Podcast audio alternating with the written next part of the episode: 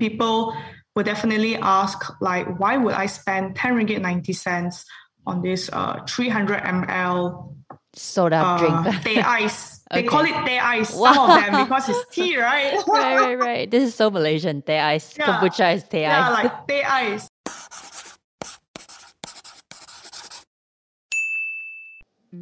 You're listening to Foodie Canteen. I'm your host, Castle Lim. In this podcast, I sit down with Southeast Asia's leaders, entrepreneurs, and content creators in the F&B space.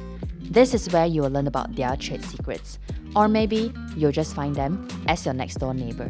This show is supported by Good Foodie Media. For foodies who want to connect to the world through food, they curate the best spots to eat and drink in Malaysia, Bangkok, and Singapore. Check them out on Instagram for more. My guest today jumped off the corporate ladder to make some magic in the kitchen. Just like any potion, it took skill, knowledge, and patience to brew the perfect batch of fermented tea that would transform any gut into a healthier one. In her quest of creation, she drew inspiration from Malaysian flavors like ginger lemon, which uses local bentong ginger for a spicy, earthy note. In this episode, Jia Yi tells us what is kombucha, her personal experience with how it heals her skin condition and why they are so expensive. I actually wanted to be a surgeon because I always wanted to help people get better.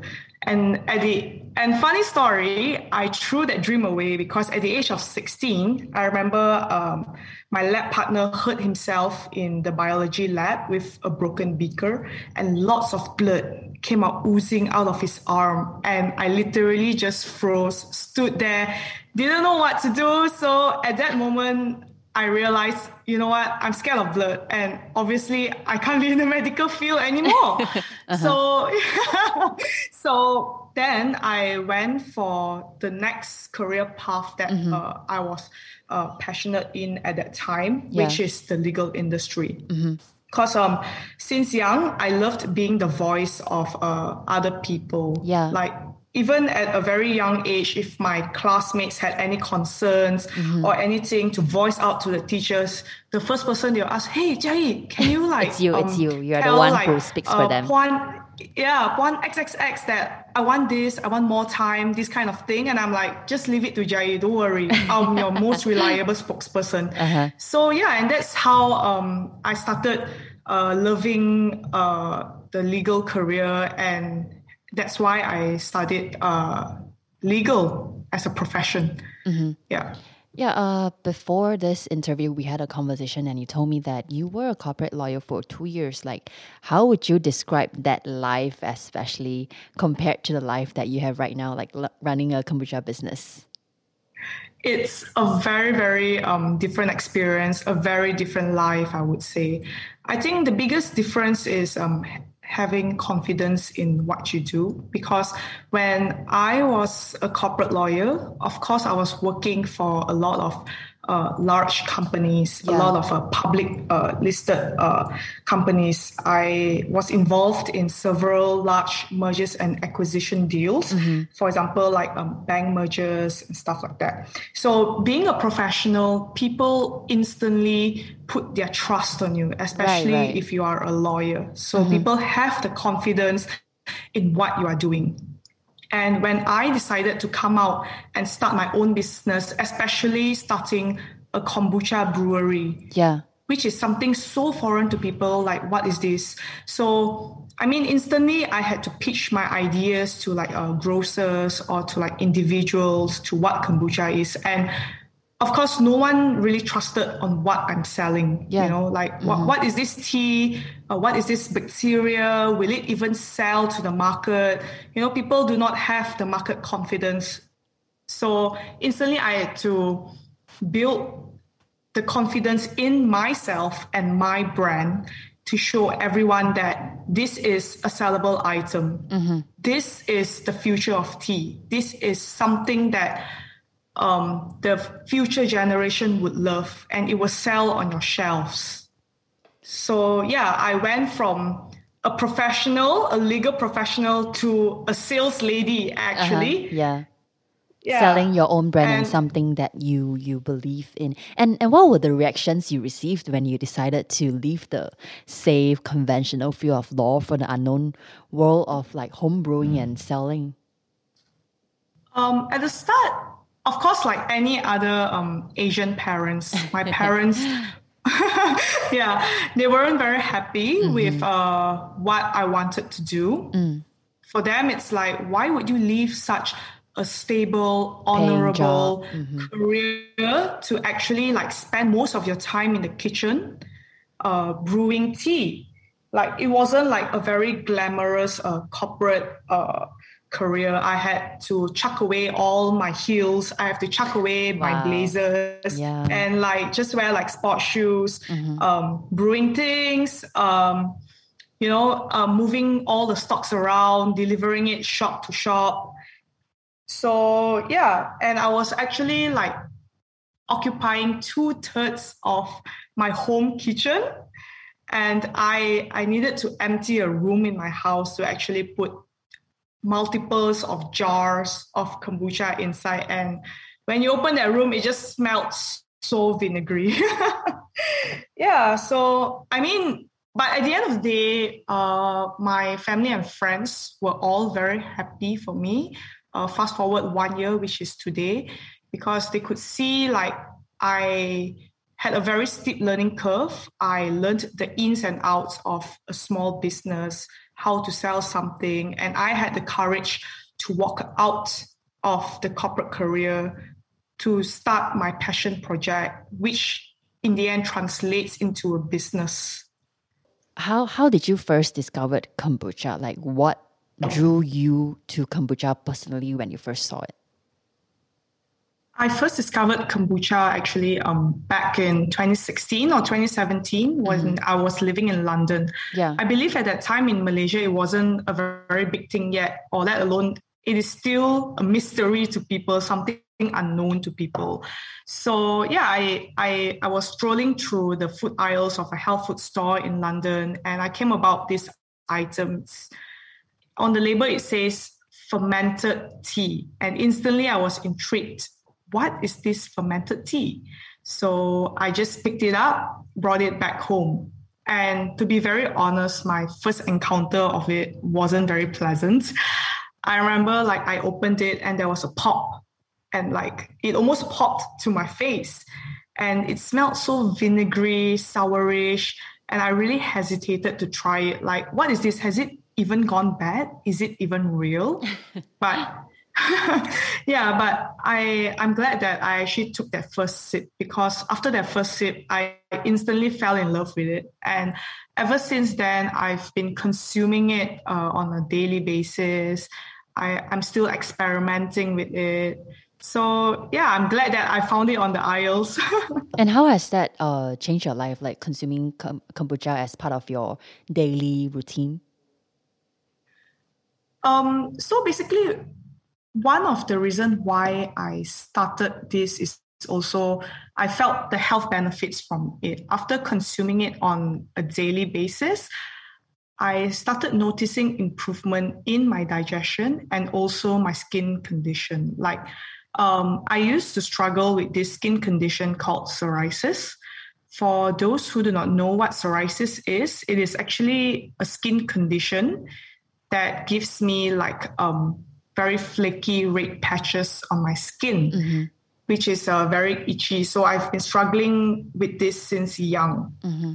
And after I started uh, consuming kombucha, I realized I healed almost 90%. Wow. Like the patches on my elbow were all gone, and the patches on my neck, there is still a very small patch there, but it has gone significantly, it has healed very significantly.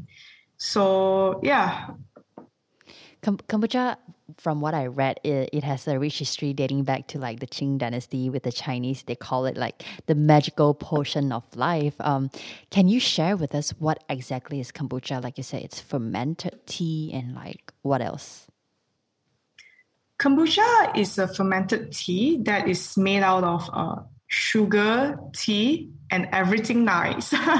everything nice, like um, the byproducts from the fermentation, which is uh, the bacteria, the yeast, and also um, you receive like antioxidants, uh, things like that. So the taste profile of it, it's very um, sweet and sour, and also it's fizzy. So the fizziness comes from the natural fermentation of the tea.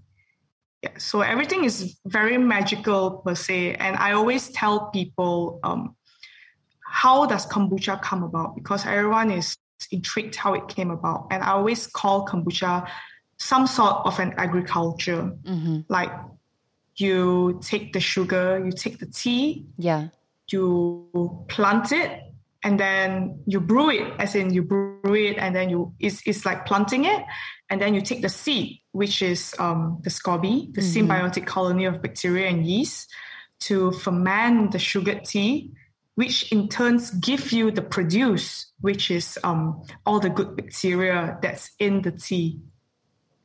You've been in this, like you said, uh, for like a year now. Why do you think kombucha is getting more popular, um, at least in Malaysia? I know that it has been a thing um, in like North America for a while now. Why is it getting trendy like now?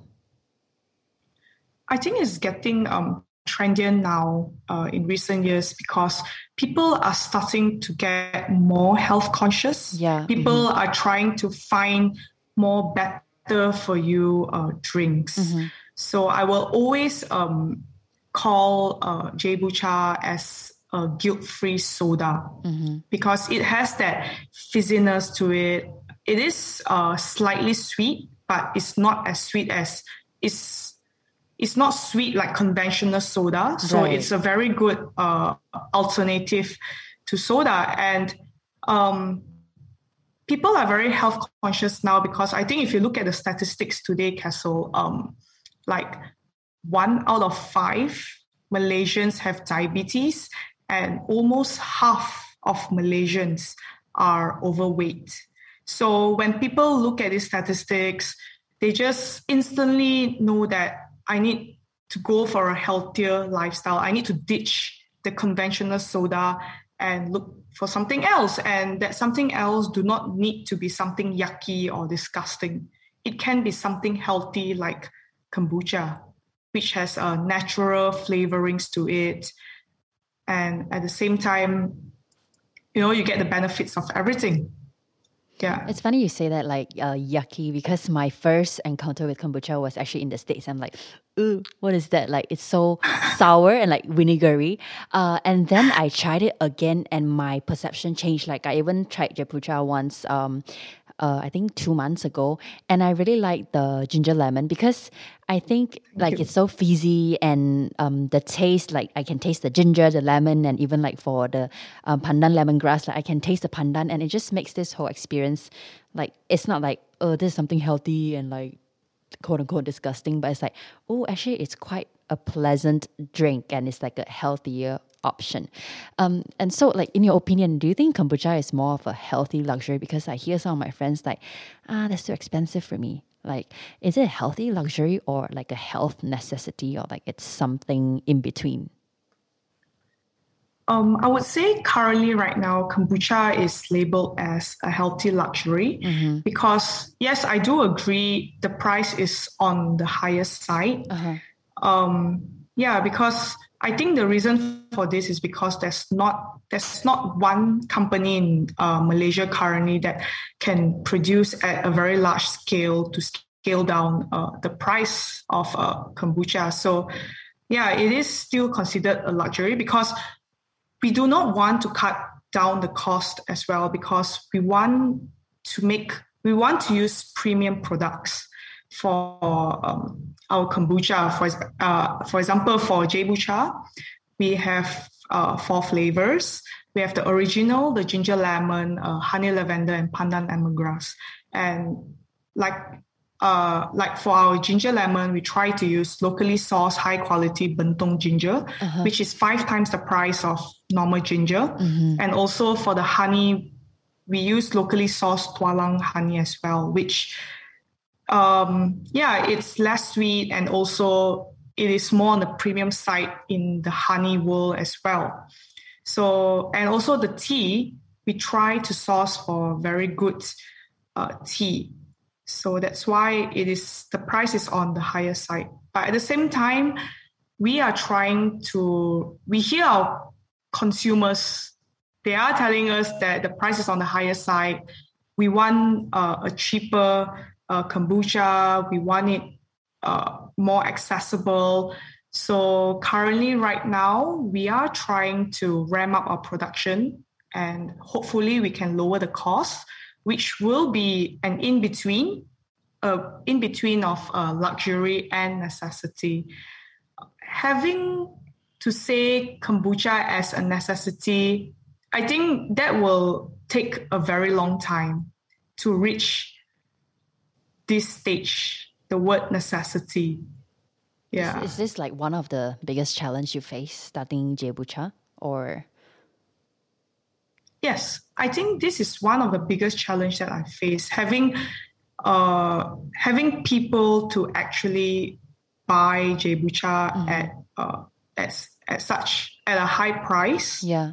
You know, people will definitely ask like, why would I spend 10 ringgit 90 cents on this uh 300 ml soda uh, drink? teh ice. They okay. call it teh ice. Wow. Some of them because it's tea, right? right, right, right. This is so Malaysian. Teh ice. Yeah. Kombucha is teh yeah, ice. Yeah, like teh ice. Uh-huh. Why, why do I need to spend this amount? And are you sure it's all natural? Um, mm. You know, the amount of probiotics inside are you sure it's you know this amount of count this kind of thing so naturally it was very hard to convince people on this side and how, yeah. how did you do with that like you just i mean other than bombarding them no you don't do that right like how do you overcome this challenge um i always say the product speaks for itself so a lot of my consumers after they tried it they just feel like a certain oomph. They really feel the effects of it. You know, they feel like they have better digestion, they have uh, better energy throughout the day, and also they they actually can taste. You know how you can taste between something artificial mm-hmm. and natural. Yep. So yeah, definitely they they can taste it's natural. They can actually taste the sediments of the grating of the ginger you know? And like sometimes there's like some lemongrass inside so they can taste that it is all natural product. And the best way to market your product is also people's mouth to mouth. So people will naturally um, tell their friends hey you know what? I think you should try uh, J. Bushan. give it a try. Uh, try this new genre of uh, tea called uh, kombucha so naturally, they are also educating people on what kombucha is. Um, yeah, I think one of my biggest challenge is actually educating people on what kombucha is. Yeah, trying to tell them what is this genre of drink that was Jia Yi you're listening to Foodie Canteen. When we come back, she gets real about the lessons she learned in her first year of entrepreneurship and bridging the gap between kombucha's position as a luxury health product and an everyday necessity. This show is supported by Good Foodie Media. For foodie who want to connect to the world through food, that's where you go. Find Penang Foodie, KL Foodie, Halal Foodie, Singapore Foodie, Johor Foodie, Bangkok Foodie on Instagram. They curate the best spots to eat and drink in the cities. It is quite refreshing to speak to you today because I think on the podcast we have people of various like experience. Uh, some people have like decades of experience in the tea industry. Some have like five uh, years of experience in fine dining. And for you, you are like a fresh, like one year in. I'm passionate about this. Like, what is one of the biggest lesson you have learned so far in this journey? Um, in this journey, I mean, I come from from what you hear just now. I actually come from a corporate legal background. So when I tell people, uh, when people ask me, so are you a food technologist? I'm like, no, I'm I'm I'm actually a lawyer. uh-huh, uh-huh. Yeah, so people will be shocked on like what is this. So yeah, I it was a very steep learning curve for me. I had I to learn everything not from zero, I would say is actually negative. Wow. Yeah. All negative because I had I mean, although I have the passion of um, trying out uh, new food and also have the passion to, you know, come up with uh, new flavors and things like that. But when you go commercial, it is a whole different avenue when it comes whole to different that. ball game yeah, it's a whole different ball game. So I had to be my own food technologist. Um, I have to be the procurement officer. I have to be basically what Chinese people say, bao ka liao. just uh, wearing many hats and doing everything as an entrepreneur. Yeah, I'm just wearing many hats. Uh, mm-hmm. Yeah. So, yeah, like, I mean, it is very difficult coming out as an entrepreneur. Like I would tell everyone that being a businesswoman, being an entrepreneur is not for everyone because you have to go down low to actually convince people on what you are selling. You have to do everything on your own as a start before you become more established. And is that the risk that you are willing to take? Yeah let's talk a bit about the process. Like, what is the process of making kombucha? Like, like how long it takes from preparation to a finished product? It takes around um, two to three weeks to to ferment the tea. So it depends we actually gauge this uh, by looking at the pH level of the tea. Mm-hmm. Once it reaches a certain kind of pH level and sugar level, and that's when we know uh, we can uh, harvest it and bottle it. So, I mean, from the quantitative side of things, it is this is what we do. But on the qualitative side of things, I am the taste master. so I will taste every batch of kombucha every morning to see whether it is of the best balance so that my consumers get the best out of the kombucha as well. Yeah. And for those watching on YouTube, um, Jia you have brought a jar with you that you want to show to our viewers. Uh, if you're on Spotify, you can head on to YouTube to watch um, a kombucha in the making. Um, so she's pulling up the jar right now. Yeah, so this is um, a small jar. Uh-huh. It's a, like a tr- yeah, around five liters or so. Mm-hmm. So basically, we have like large jars of this in like shelves right now. Yeah. So basically, um, step number one is that we actually boil the tea with sugar. Yes. And after this sweetened tea cools down, we transfer it into a glass jar. And then we add on some starter tea. And we will put in our seed, our secret ingredient, which is called the SCOBY, which is uh, for short for symbiotic colony of bacteria and yeast. So this is um, the SCOBY and you're lifting. Can you see it, Castle? It's so huge. Wait, yeah, um, so it looks I like always, a squid, like a dry squid. Is that a correct way of putting it? I always describe it as like a oversized pancake uh-huh, in uh-huh. a gelatin form. Yes. Yeah. So yeah, so it follows the shape of the jar. Mm-hmm. So we put it in. It will ferment for two to three weeks until it reaches a certain pH level, like I said earlier. Mm-hmm. Uh, it will produce all the good bacteria, enzymes, things like that. So it eats up the sugar and the caffeine from the tea to produce all of these uh, ingredients.